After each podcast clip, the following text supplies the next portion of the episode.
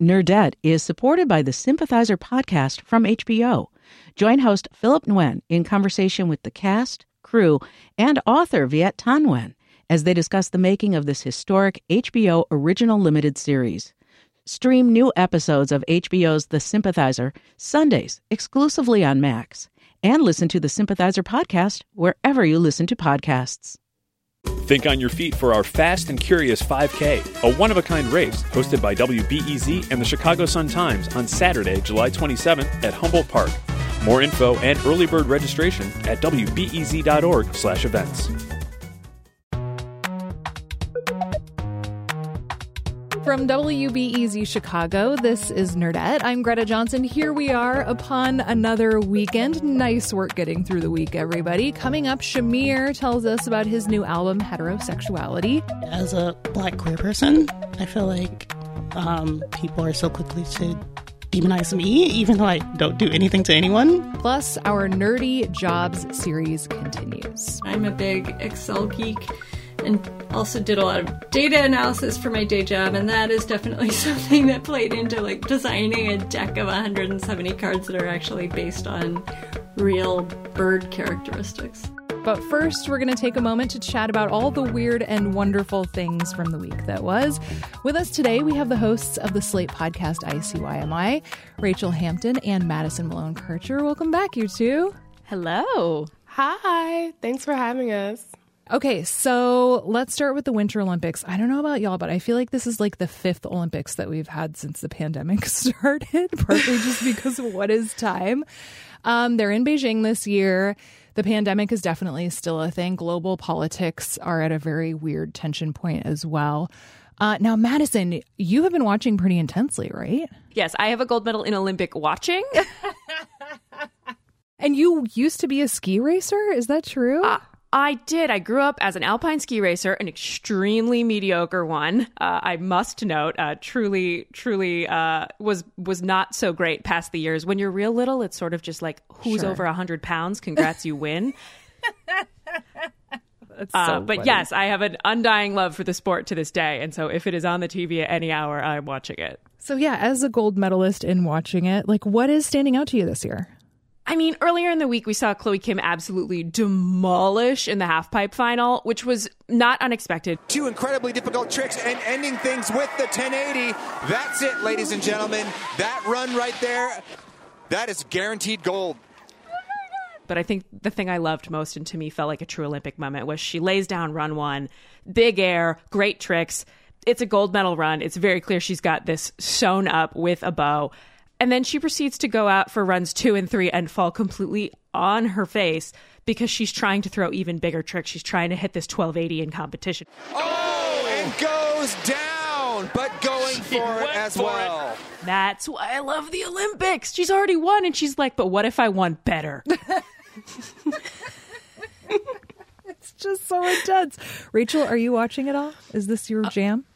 Um, I must say that I, I do not have a gold medal in Olympics watching. I would I don't even think I make the podium to be Yeah. completely honest. Yeah. But I do know enough to know the phrase make the podium rather than win a medal. Um so I, I mostly watch figure skating. That is I just love people do things that I can't do and to sometimes insane music choices. Obviously, was watching Nathan Chen mostly because he is very attractive, which I feel like is getting lost in all the discourse about him breaking like an Olympic record or making world history. That's cool, but also he's hot. I feel like we need to talk about that more. His hair looks perfect every single time he's on the ice. What hairspray is he using? I'd like to know. I respect and appreciate that very much. Was is it true that somebody did a routine to Jesus Christ Superstar? It is true. I saw that. What do you think? That sounds like such a choice. That is exactly what I thought in my head is that was that was a choice.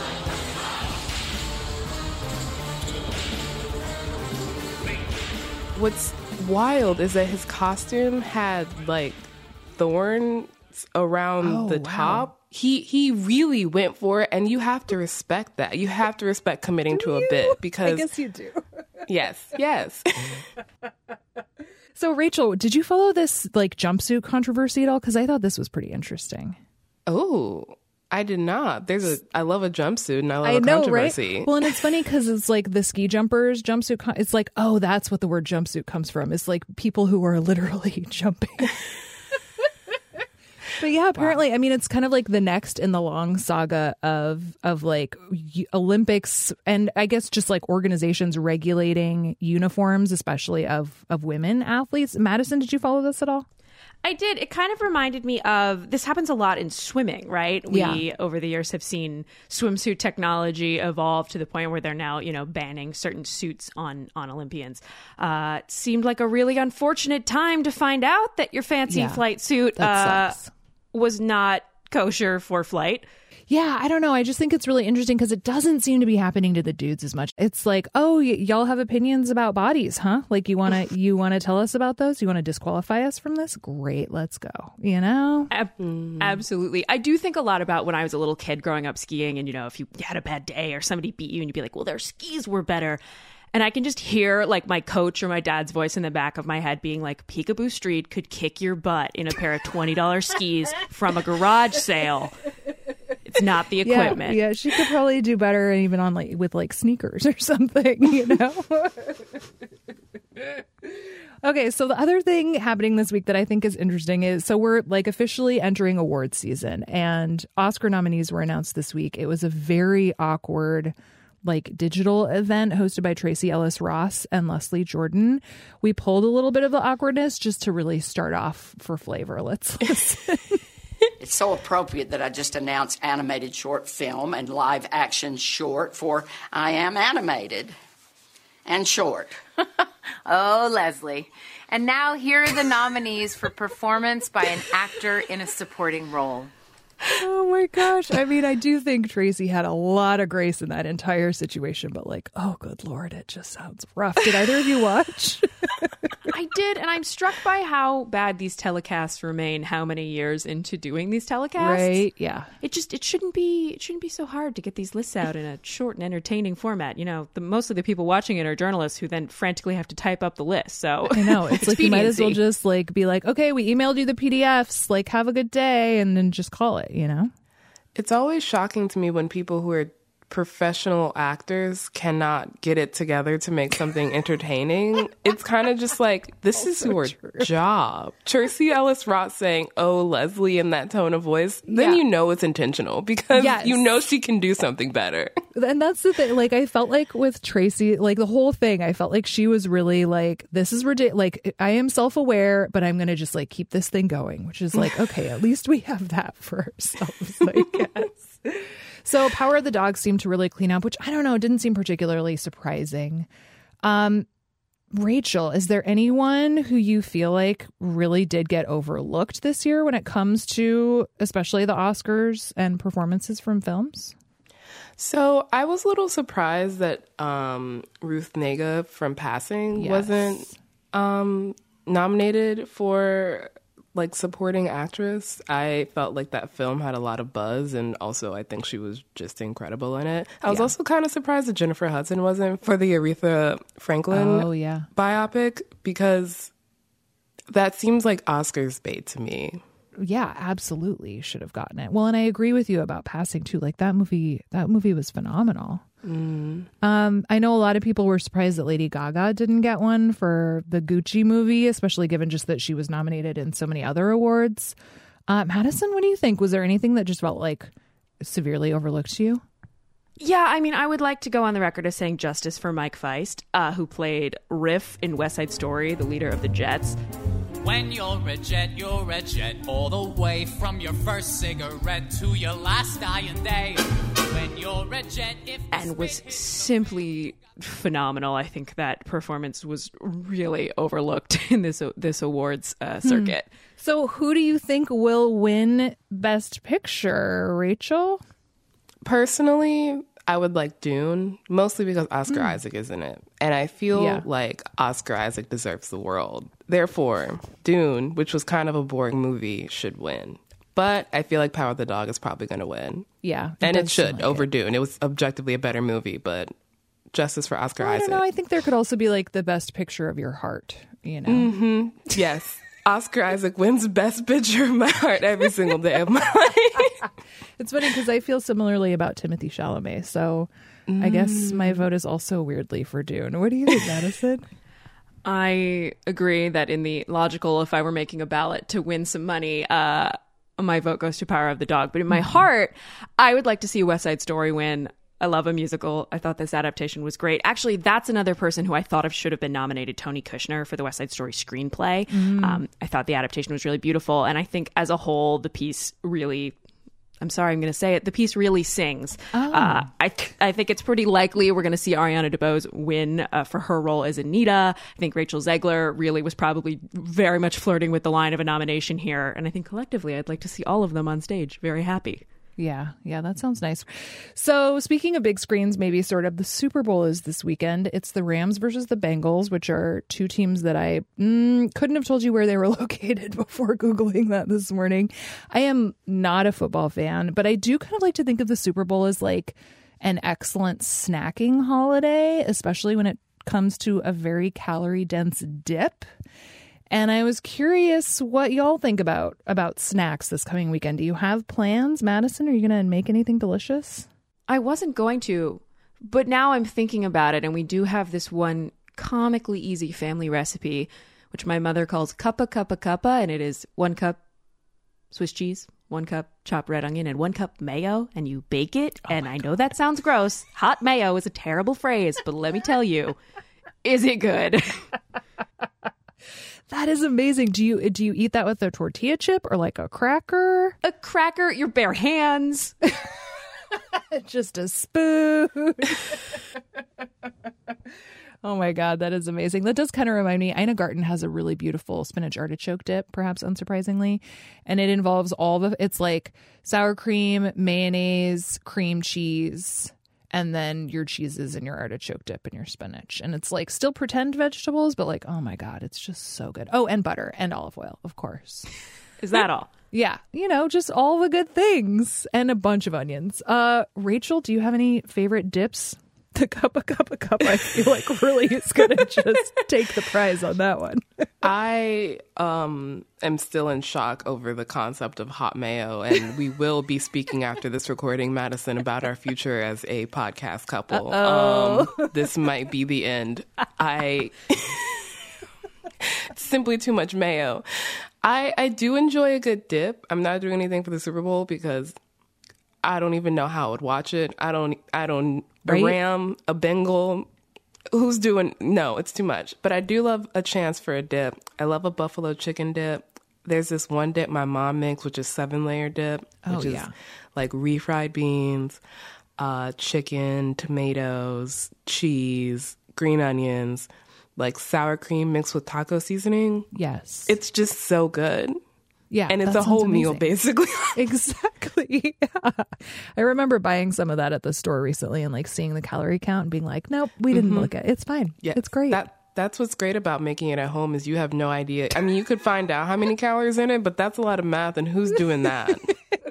Not me. Add some mayo. Throw some mayo in there.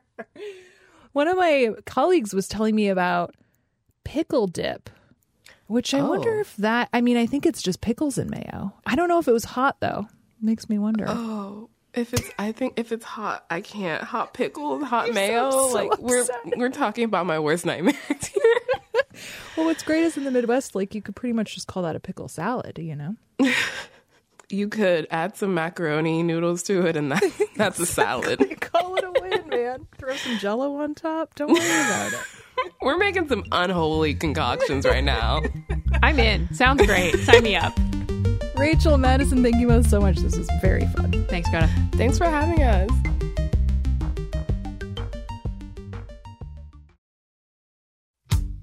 Return Venus,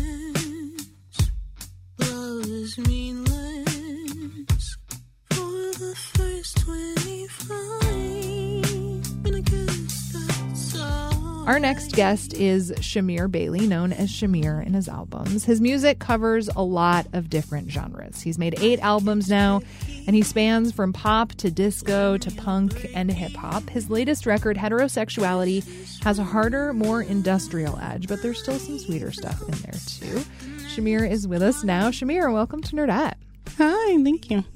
Can you describe the album art? I think this is magnificent.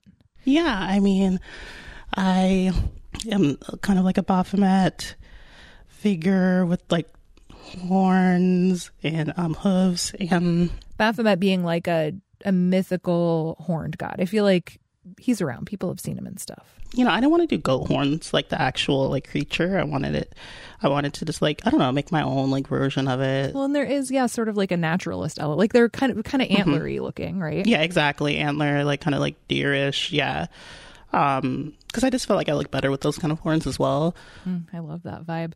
So, what is it about that like antlery creature that's so appealing to you? Well, I think the Baphomet figure is like super misunderstood and quickly demonized. Um, but it's like not inherently a um negative uh symbol.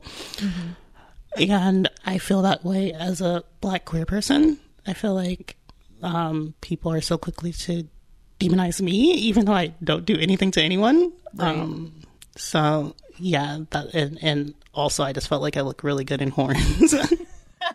So, the first track on your album is called Gay Agenda. Um, I'm curious what that phrase means to you these days. Like, what do you think? I mean, I think it's a stupid word. Like the song is about how like, you know, people shout gay agenda at anyone kind of like being themselves and like breaking any kind of convention, you know what I mean? Like I've seen people throw out the gay agenda about like straight artists, you know what I mean?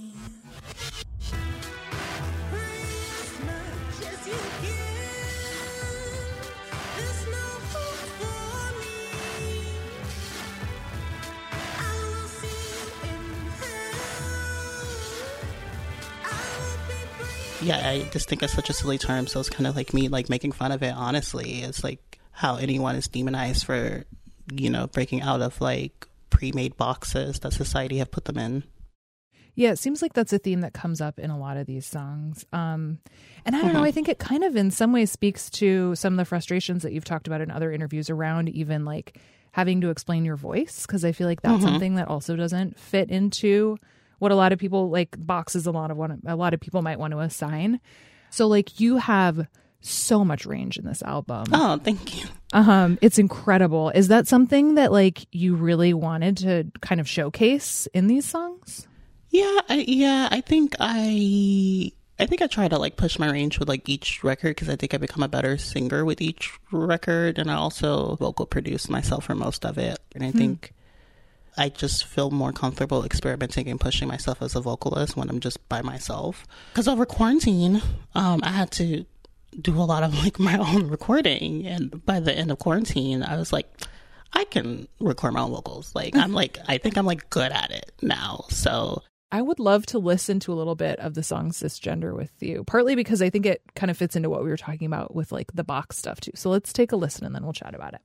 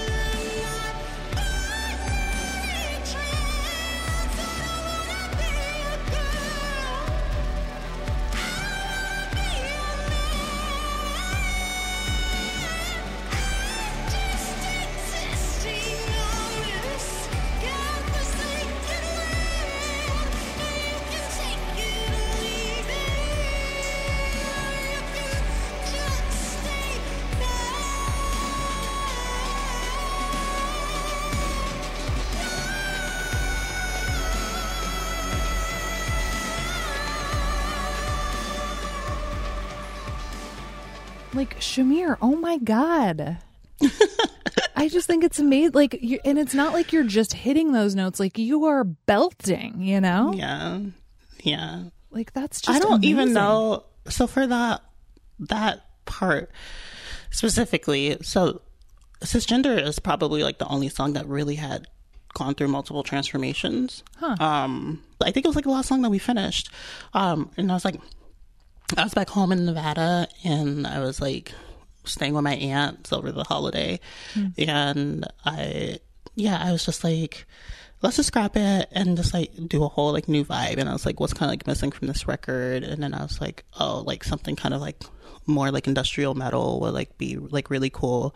Like the first take that I was doing after I recorded the guitar, what I was doing the scratch vocals, that note just came out of me. Like I don't know why I wasn't playing. Like I wasn't planning it. Like I had not rehearsed it beforehand. Um, and I think it just came out because like my aunts happened to have been gone at that time. So I was like, okay, let me just like, let me just it. like experiment. Yeah, let me just like experiment. Let's just see what comes out. And when it came out, I was scared myself. I remember just like in the middle of it, like what just happened? But just keep going, Shamir, keep going. Oh my god! I mean, it's gorgeous. Like, do you think does it feel cathartic to perform that? Yeah. I mean, the song too. You know, it's so much about sort of like, you know, getting rid of those boxes about defining yourself based on what you're not in what seems like a super important and validating way. Like, that's gotta just be like kind of an amazing fuck you to a lot of the structures that that have oppressed you, right? Yeah, I think I think it needed to kind of have that like level of aggression because I think beforehand with it being more chill, it had more of this like mournful, like lethargic mm. type of vibe. Mm-hmm. When realistically, I was angry. You know what I mean? And I think I was trying to bury that with the original, and I think it just like really needed to have like that level of angst because that's where it was coming from. That's fascinating. And yeah, I think it translates beautifully. I mean, like the tension that and just the beauty of it too. I mean, it's a gorgeous song. It really is. Thank you. So you've said that Taylor Swift is a big influence on you in terms of songwriting. I think that's Mhm. fascinating. Can you like what is it about her work that you felt like you you draw from? I mean, it's just super earnest. You know what I mean? I'm not really one for like metaphors and poetry. Like, for the most part, you know what my songs are about. You know what I mean? And I think that is just like really powerful. And in not and, and, and doing it in a way that is like not simple. You know what I mean? Just straightforward.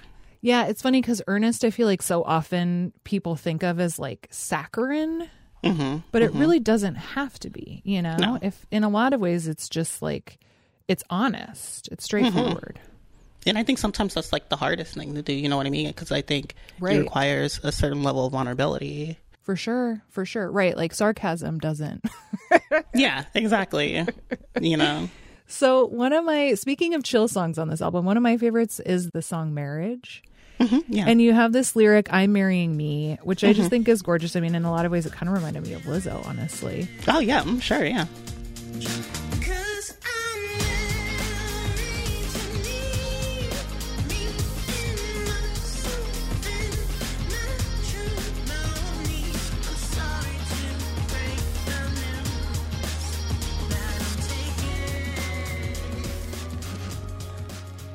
I know self care and self love love can be like pretty obnoxious phrases. yes. Yeah.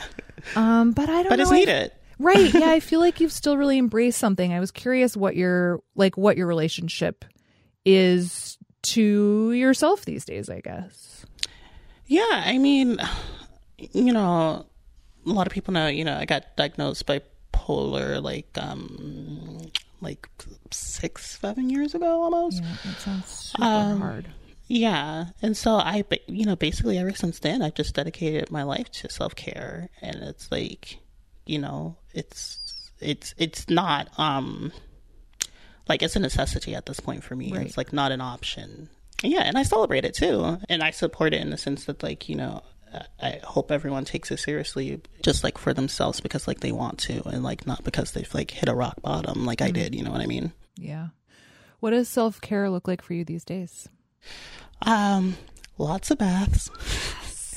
baths, I realize, are like my like like when I'm like I'm going to explode. Like a bath will like really really do it for me. Um, walking. Yeah, getting outside. I love walking. like so stupid how effective it is. Yeah, because I'm like not really like a you know, I am lazy when it comes to like exercise or like anything physical, but I like to walk. I would say those like are like my two like main things that like I feel like keep me sane. Yeah. So, one thing I thought was really interesting as I was reading about you is that you have like a lot of creative pursuits. Like, you've made Yeah. all these albums, but like you wrote a book of essays about paintings you've done. You've done some acting and voice acting. You've written like a number of plays. Um, What do you think like some of those other artistic pursuits give you that music maybe doesn't?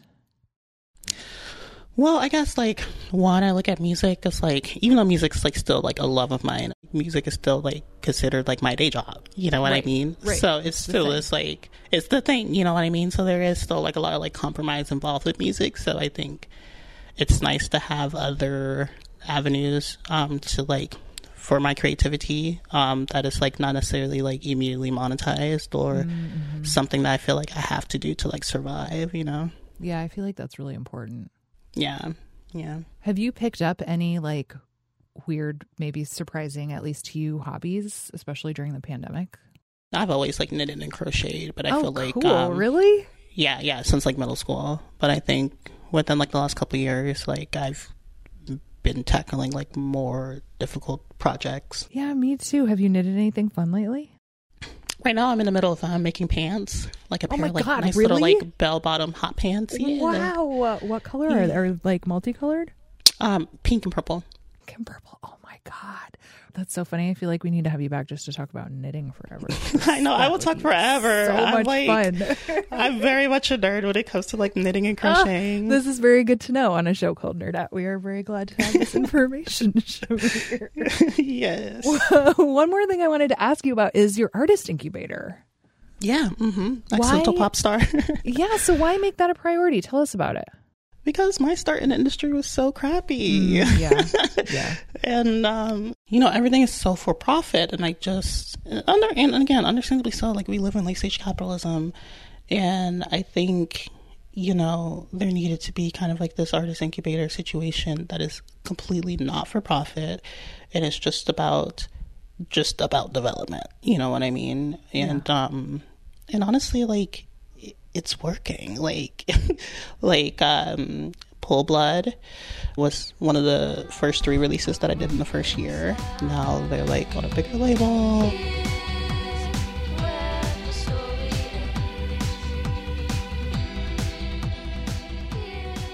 Like Macy Rodman, she's like amazing.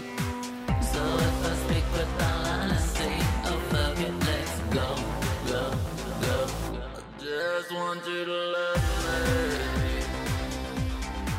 really cool to kind of like see it play out exactly like how I wanted it to. Oh, I love that. I was curious, like, the word success is so loaded, but I was curious what success looks for you, like, right now, today. I mean, like this, you know what I mean? Like I've been, you know, getting all of this like positive acclaim for a record that I feel like is me, you know what I mean? And like that's all that matters. Like, you know, I don't care about money, I don't care about fame, like I just care about making really good art and ensuring that that art not only resonates with people but also can be helpful and medicinal in certain ways, you know?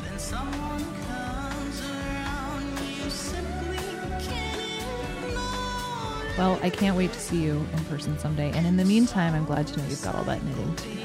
Yes, exactly. Exactly. Shamir, thank you so much. It was so much fun to talk to you. Thank you. In just a minute, our Nerdy Job series continues with an interview with Elizabeth Hargrave, the creator of the game Wingspan.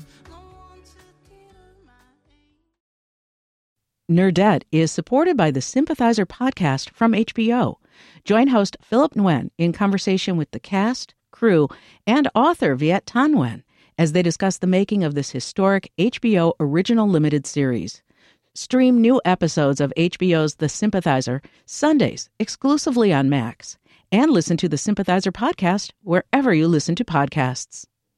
Think on your feet for our Fast and Curious 5K, a one of a kind race hosted by WBEZ and the Chicago Sun Times on Saturday, July 27th at Humboldt Park. More info and early bird registration at wbez.org/events.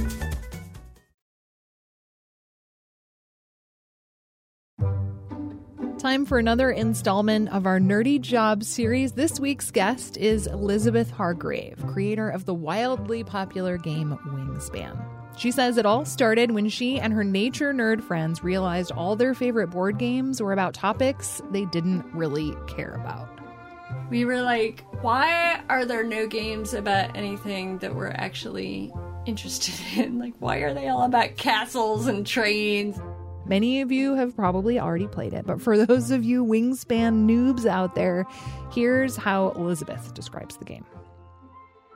Each card is a different bird, and you are playing out your own personal set of birds into this uh, area that's sort of like a park that you control.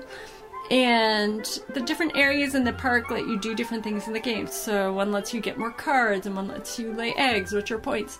And as you put birds out into those different areas, they make you better at doing those basic elements of the game. Obviously, Elizabeth has thought a lot about that magical combination of when a game is both difficult and fun. So you have games with very simple rules like Uno, but also not a lot of decisions to make. And you have games with super complicated rules that give you lots and lots to think about. And the trick is to find that sweet spot in the middle where you have your rules as close to the Uno rules as you can get, but the the interesting decisions and the and the like meatiness there that um, you know people who play games that were designed for grown-ups sometimes really crave. The thing is, Elizabeth wasn't always a full time board game designer. For most of her career, she was a health policy wonk who just happened to really love playing board games. My spouse claims that he was the one who said like there should be a game about birds. What if we had like Race for the Galaxy but with birds? And then my brain just wouldn't let it go. And it became this very satisfying puzzle of like, okay, how how would I make this game? Elizabeth says most game designers start like this. They probably have a totally different day job, and game making is just their super nerdy side hustle, the thing their brain just wouldn't let go of. Health policy and an elaborate game about birds may not seem to have a lot in common, but Elizabeth says she managed to find the sweet spot where they overlapped.